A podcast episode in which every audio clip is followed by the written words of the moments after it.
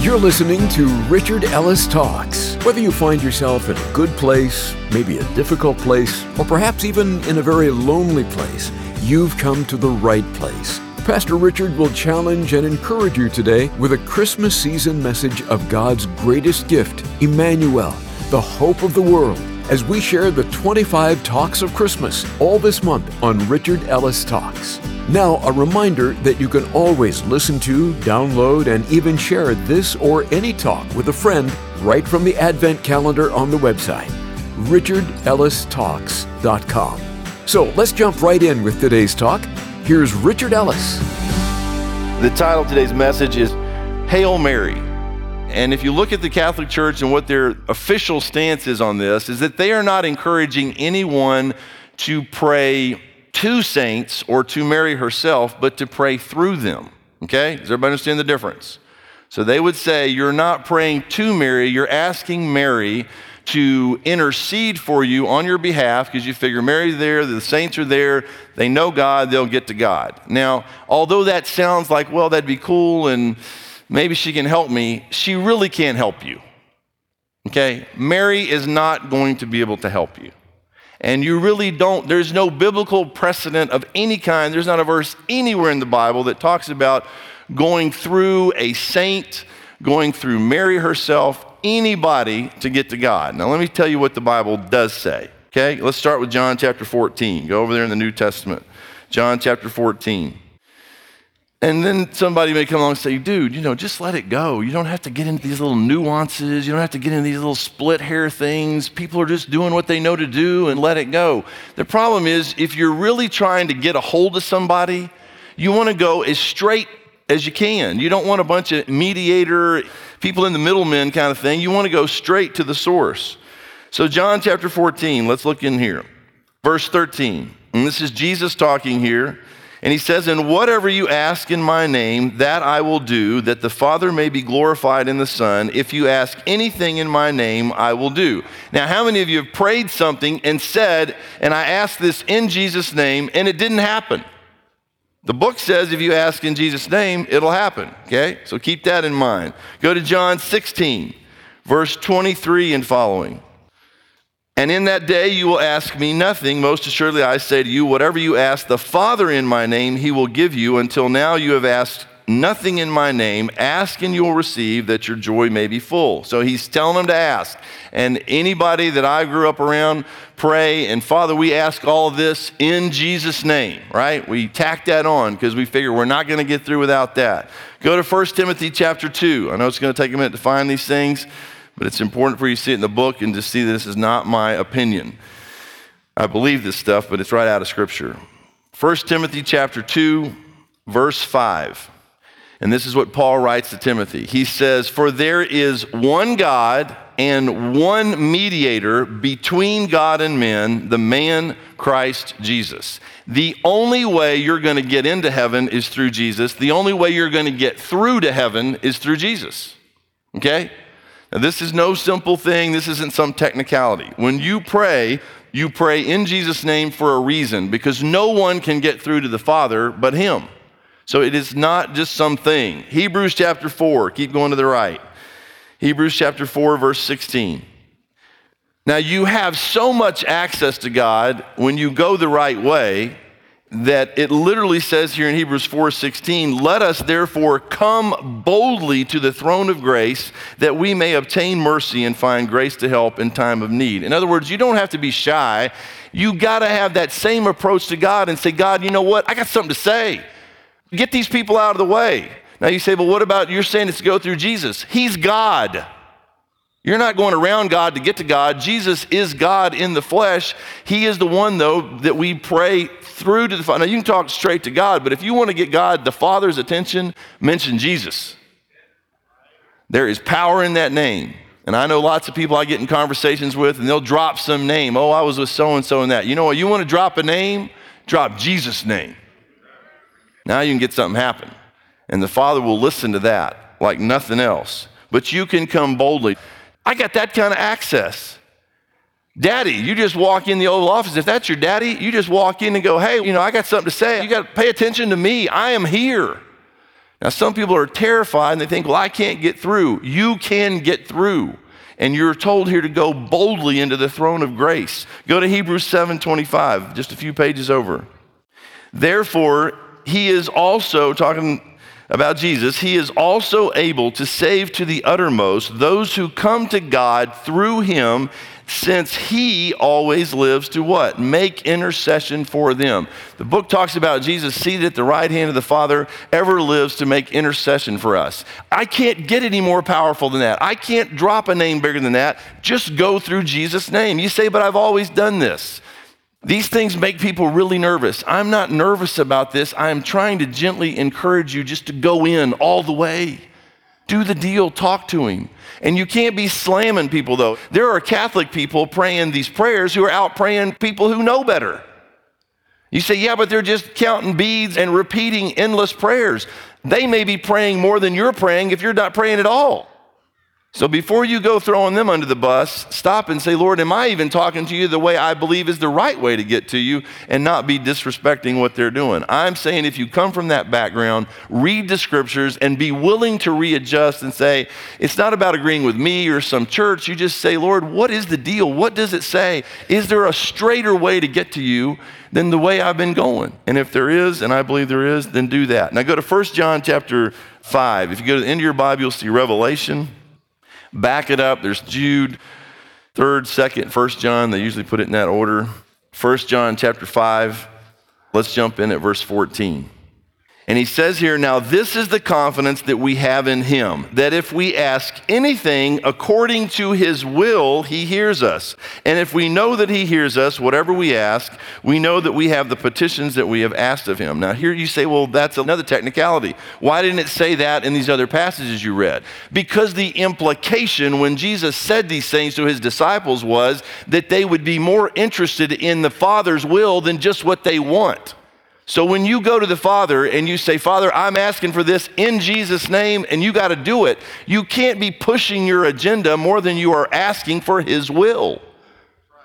You have to go in and say, Father, more than anything, your will be done. Your kingdom come, your will be done on earth as it is in heaven. That's what I'm telling you straight up. Now, I got some specific things to cover with you while I'm in here talking to you and while we're having this conversation. But if in any way I'm out of line or I'm really asking selfishly or I want something for me that really does not tie in with your will, then please correct me. So you don't go in with just some agenda. You go in saying, I want your will to be done. I will tell you this when you ask for anything according to the Father's will, and that's what He wills, you close it in Jesus' name, it's done. You got a deal. Because now you're not just asking for random stuff. You say, well, then I'm wasting all kind of time because I ask for stuff and it doesn't happen.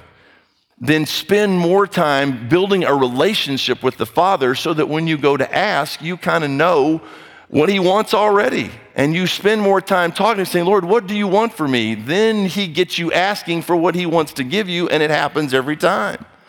A lot of our praying is just hammering God with crazy stuff that really may not be what he wants. And as it turns out, we see that it isn't sometimes. Now, let's go back over in the New Testament a few pages to Luke chapter 1. And I am going to use the King James Version here in one verse just for the sake of a word an old word that is used here in the King James. Luke chapter 1. In verse 24, if you go back and read the verses before this, the angel Gabriel, who is in the presence of God, has been sent by God to go to Zacharias, who is in the rotation at the temple, serving in the temple. He's in there. The angel shows up, says, Your wife is barren. She's going to have a boy. Name him John. Zachariah asks the wrong question. Boom, he's a mute and walks out, can't speak. What happened? He writes down, This is what happened. And Elizabeth gets pregnant, and that's going to be John the Baptist in that womb. You read about that. And after those days, his wife Elizabeth conceived and hid herself five months, saying, Thus has the Lord dealt with me in the days wherein he looked on me to take away my reproach among men. And in the sixth month, in other words, the sixth month of Elizabeth's pregnancy, the angel Gabriel was sent from God into a city of Galilee named Nazareth. Now, I have no idea what heaven really looks like. We got some descriptions. But if you can imagine this angel Gabriel and whatever his job is every day for eternity, imagine how long they have waited for this day when the Father says, Go. Go talk to Zacharias, tell him what's up. And then everybody waiting, and he says, Six months later, now go back. See that little girl Mary down there? Go talk to Mary and tell her what's about to happen. In the sixth month, angel Gabriel sent to Nazareth to a virgin espoused to a man whose name was Joseph of the house of David, and the virgin's name was Mary. And the angel came in unto her and said, Hail Mary. It's basically the first Hail Mary in history. Hail, thou that art highly favored, the Lord is with thee, blessed art thou among women. Now that's where the Hail Mary prayer comes from, some of the substance of this. Now keep reading with me past this just a little. Well, let's go back up in here and take some of these words out. And I'm going to go one phrase at a time. He says, Hail, thou art highly favored, the Lord is with thee. The King James Version says here in the same place, Rejoice, highly favored one, the Lord is with you. Blessed are you among women. But when she saw him, she was troubled at his saying and considered what manner of greeting this was. Why is he saying this to me? I don't think it threw her that there was an angel. Then the angel said to her, Do not be afraid, Mary, for you have found favor with God, and behold, you will conceive in your womb and bring forth a son, and you shall call his name Jesus. He will be great, and he will be called the Son of the Highest. And the Lord God will give him the throne of his father David, and he will reign over the house of Jacob forever, and of his kingdom there will be no end. Amazing stuff to hear. Then Mary said to the angel, How can this be since I do not know a man?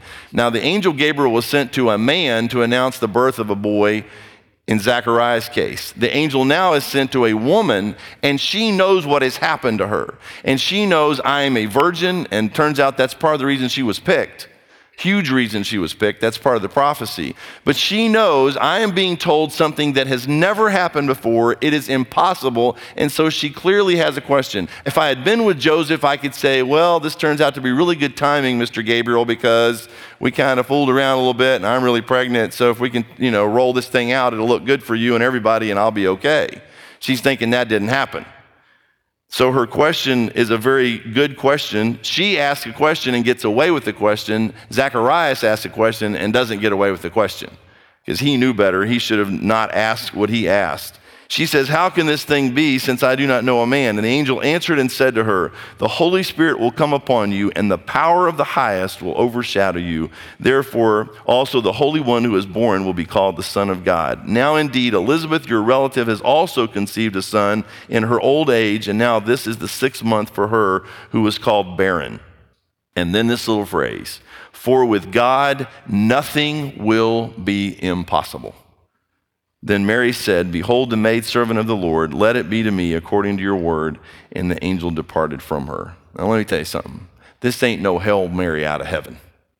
This is not God going, We're in trouble. We made Adam and Eve. They screwed up. They're in trouble down there. I tell you what, I'm just going to throw a long bomb pass and we'll see if it works out.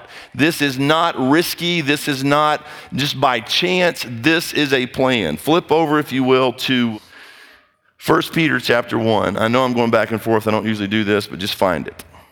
1 Peter chapter 1, and let's jump in at verse 17. And he says, And if you call on the Father, who without partiality judges according to each one's work, conduct yourselves throughout the time of your stay here in fear, knowing that you were not redeemed with corruptible things like silver or gold from your aimless conduct received by traditions from your fathers but with the precious blood of Christ, as of a lamb without blemish and without spot. He indeed, and look at this phrase, he indeed was foreordained before the foundation of the world, but was manifest in these last times for you, who through him believe in God, who raised him up from the dead and gave him glory, so that your faith and hope are in God. This deal, this is not some play they pulled out of the hat. This was foreordained before the foundation of the world, it says. The decision was made. We have to go in after them. So before Adam and Eve are even made, and you know, I got to be honest with you, I don't get all this stuff. I'm thinking, you know, you got God the Father, the Son, the Holy Spirit, they're in heaven, they make some angels, they got, you know, heaven, all that's all set. Whatever went down up there, Satan decided he wanted to be equal to God. He gets thrown out, a third of the angels go with him. You know what? Just keep it that way. And then somehow in God's brain, heart, mind, he goes, let's make something. Now, why all of this happens, I'm telling you, I got this little bitty brain. I can't get my arms around it. It'll all make sense then. But they make the universe, they make the heavens and the earth, they make Adam and Eve out of dirt, they breathe life into them. This whole thing gets rolling. But what the book says is before all of that is unveiled and rolled out, they already knew we'd screw up. This thing is so pre planned that before anything gets made, they go, you know what? We're going to roll this out. But after we do, it's going to be catastrophic. We're going to have to almost wipe the whole thing out. We won't do that. We'll save Noah. It'll keep moving. But Jesus is going to show up. And everybody up there knows it. And all of a sudden, Gabriel gets sent in. He announces that it's time. Here comes Jesus. And he jumps into the game physically down here to redeem us. And, again, it says here, with the precious blood of Christ as of a lamb without blemish and without spot, foreordained before the foundation of the world. Now, do me a favor and go to Judges chapter 6. I would like to take one little phrase that is said, go back far left, front of your Old Testament. I'd like to take a phrase that this angel used and tie it to a phrase another angel used in another situation with a guy named Gideon. Remember what the angel said to her rejoice or hail, highly favored one, and then this phrase, the Lord is with you. And go to Judges chapter 8. If you read this story, it's about Gideon. Verse 1 there it says, Then the children of Israel did evil in the sight of the Lord, so the Lord delivered them into the hand of Midian for seven years. So it's bad for God's people, but he picks this guy named Gideon. Look at verse 11. Now the angel of the Lord came and sat under the terebinth tree, which was in Ophrah, which is really, this has nothing to do with the sermon, but this is where Oprah gets her name, if that matters to you. It's just spelled differently. Tree which was in Ophrah, which belonged to Joash the Abiezrite, which his son Gideon threshed wheat in the winepress in order to hide it from the Midianites. So he is scared. He is threshing wheat in a wine press. You don't do that unless you're hiding. And the angel of the Lord appeared to him and said to him the same words The Lord is with you, you mighty man of valor. Do you ever feel like God comes after you and tells you something? You go, What are you talking about? I'm scared. You're telling me all these things in Scripture. I read the Scripture, but that's not how I feel. It's not who I am. I am afraid. He says, The Lord is with you, you mighty man of valor. Gideon said to him, Oh, my Lord, if the Lord is with us, if he is with us, why then has all this happened to us? And where are all the miracles which our fathers told us about, saying, Did not the Lord bring us up from Egypt? But now the Lord has forsaken us and delivered us into the hands of the Midianites. Then the Lord turned to him and said, Go in this might of yours, and you shall save Israel from the hand of the Midianites. Have I not sent you? Now, let me give you a parallel here. I think Mary, either she was young or she just got it in a way that I don't get it. She knew something. She had amazing faith, amazing trust in God, and said, You know what? Okay, I'll do it, but I got a question. I've never been with a man. Joseph and I have not been together. How is this going to happen? But she says, Be it unto me according to your will. And she signs up for the deal. Me, most of us, if God showed up, an angel showed up and said anything like this, the Lord is with you, you mighty man of valor, I go, Absolutely not. I'm hiding in here threshing wheat in this wine press. Who are you talking about? And we get spooked. He asks us to do things that are bigger than us. He asks us to have faith. I don't have trouble doing the stuff I can do without Him. It's the stuff I can't do without him when he says, Trust me, step out there and do this thing, I will be with you. Now, let me tell you the simple promise here. And what I say is don't throw up any more Hail Marys. Just say, God, who are you? What are you asking me to do? Who is it that I am? What have you equipped me to do because you have asked me to do something? And just do it. Everybody in here, no matter how simple your task may be, you think, well, I'm nobody. Let me tell you something. You are somebody to somebody and God will use you in extraordinary ways. You have no idea how all these puzzle pieces fit together. And if God has come to you somewhere along the way or through His Word, He reveals His will to you, and you say, It can't be, I can't do that. He will never ask you to do something without equipping you and preparing you and providing for you to do it. The old phrase I grew up with wherever God guides, He provides. But it is going to stretch you. How do you take a basically teenage little girl and say to her, You're going to have a baby, forget having a baby miraculously, you're going to be God's mother? I mean, it's scary enough being a mom without adding that to the equation. And Jesus is going to come out of your womb and you're going to have to raise this kid and protect him and not just mother him, but realize this is the Son of God you've got. How do you do that? You do that one day at a time. You just trust him and do it. Now, I don't know what God has told you to do. I know some things that he's told me to do, but certain things for me are very safe. There are certain things for me, I'm like, I'm comfortable, I'm okay with this, but when I start getting pulled where God is telling me to go, that is bigger than me, it is beyond me, I get afraid. I start finding ways to sabotage myself. I start talking back.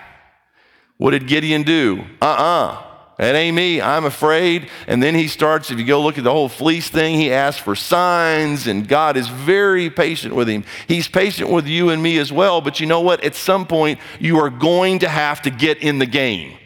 You're going to have to respond and say, Be it unto me according to your will, to your word. Let's do this. And, you know, it's not in the Bible, but kind of get off your butt and do something, whatever it is God's told you to do. And you say, well, what difference does that make if I do it or don't do it? If you don't get yourself in a place where when God says speak, there are lives at stake. That's all. You say, well, I'm tired. You're deciding to be in the game or not, to be a part of the process or not, to be in a relationship with God or not, to listen to Him. I cannot be. You say, Well, Richard, you're good at that. You know what? Whatever. I can't be everywhere. People that are good at that do it where they are. You are where you are, and you have been put there for a reason. And God wants to use you in the same way that He can use me or anybody else. But when you let sin, you let distraction, the cares of this world, the deceitfulness of riches, our own hypocrisy in is the thing, we go, oh, I can't say anything. And then because we couldn't say anything, all that happens is someone ends up in hell. No big deal. You say, well, that's not my responsibility. Whose responsibility is it? And of all times of the year, Christmas is one of the easiest times of the year to have these conversations this country still can't help itself. We are still playing Christmas music, praise music to shoppers. Now, they're going to figure it out before it's all over. They're going to pull it all out. But you know what? You can't stop Jesus. I don't care whether they call it Christmas or not. Just because they print Christmas on their sales ads, I don't care. I got to trump the sales ads with my life. I got to bring Jesus with me when I go in these places. You say, but I got problems, Richard. You know what? I got certain amount of problems too. I got certain amount of stresses. But there are people out there depending on you, waiting on you. They're not waiting on me, they're waiting on you. They're waiting on you to figure it out. They're waiting on you say, Well, I don't know what to say. Then learn what to say. A baby changes everything. This baby changes everything. And I've been with a bunch of you when this thing happens and seen you literally born into the world. And if I could help you get in on that deal, that is amazing. But it is not just getting in these moments and saying some Hail Mary prayer and going, Oh, God, help me. You know, you can figure it out, but there is a way to be prepared. God had a plan. You have to have a plan. You've got to have some purpose. You've got to wake up in the morning and say, God, this is the day you have made. I'll rejoice, be glad in it. It is your day. I'll do whatever you want me to do. I'll talk to whoever you want me to talk to. I'll go where you want me to go. I'll speak when you want me to speak. I'll be silent. I'll deal with my stuff the best as I know how. I'm going to get people around me to help do that. But God, I'm asking you, use me today. It could be the last day of my life. Everybody listening to me today, especially everybody in this room, each of you work somewhere, go to stores somewhere, you go to school somewhere, you're around people, and they are hurting and they are crying out to God, and they cannot figure out why no one will speak, why there is not an answer to their prayer. Because they're throwing up Hail Marys, they're throwing up whatever they got. My mama had a simple prayer, and she told women all over the planet to pray this prayer if it's all you can get out. Help Jesus help. And I think there are a whole lot more people out there screaming, Help, Jesus, help, than you have any idea. Be available, be sensitive, look around, be gentle, but speak and let Him speak through you. You'd be amazed what can happen. Thank you for listening to Richard Ellis Talks. We hope you're encouraged by Pastor Richard's unique way of challenging us to become more like Jesus, especially during this holiday season. You know, that's the goal of this program and the goal of Richard himself to be God's hands, feet, and voice to help us grow in our faith journey and to become a reflection of Jesus to our neighbors, our community, and the world. You know, when you open your heart and life to the saving grace of Jesus Christ, that's the beginning point of the most amazing journey you'll ever experience. But it's also a journey that we want to join with you.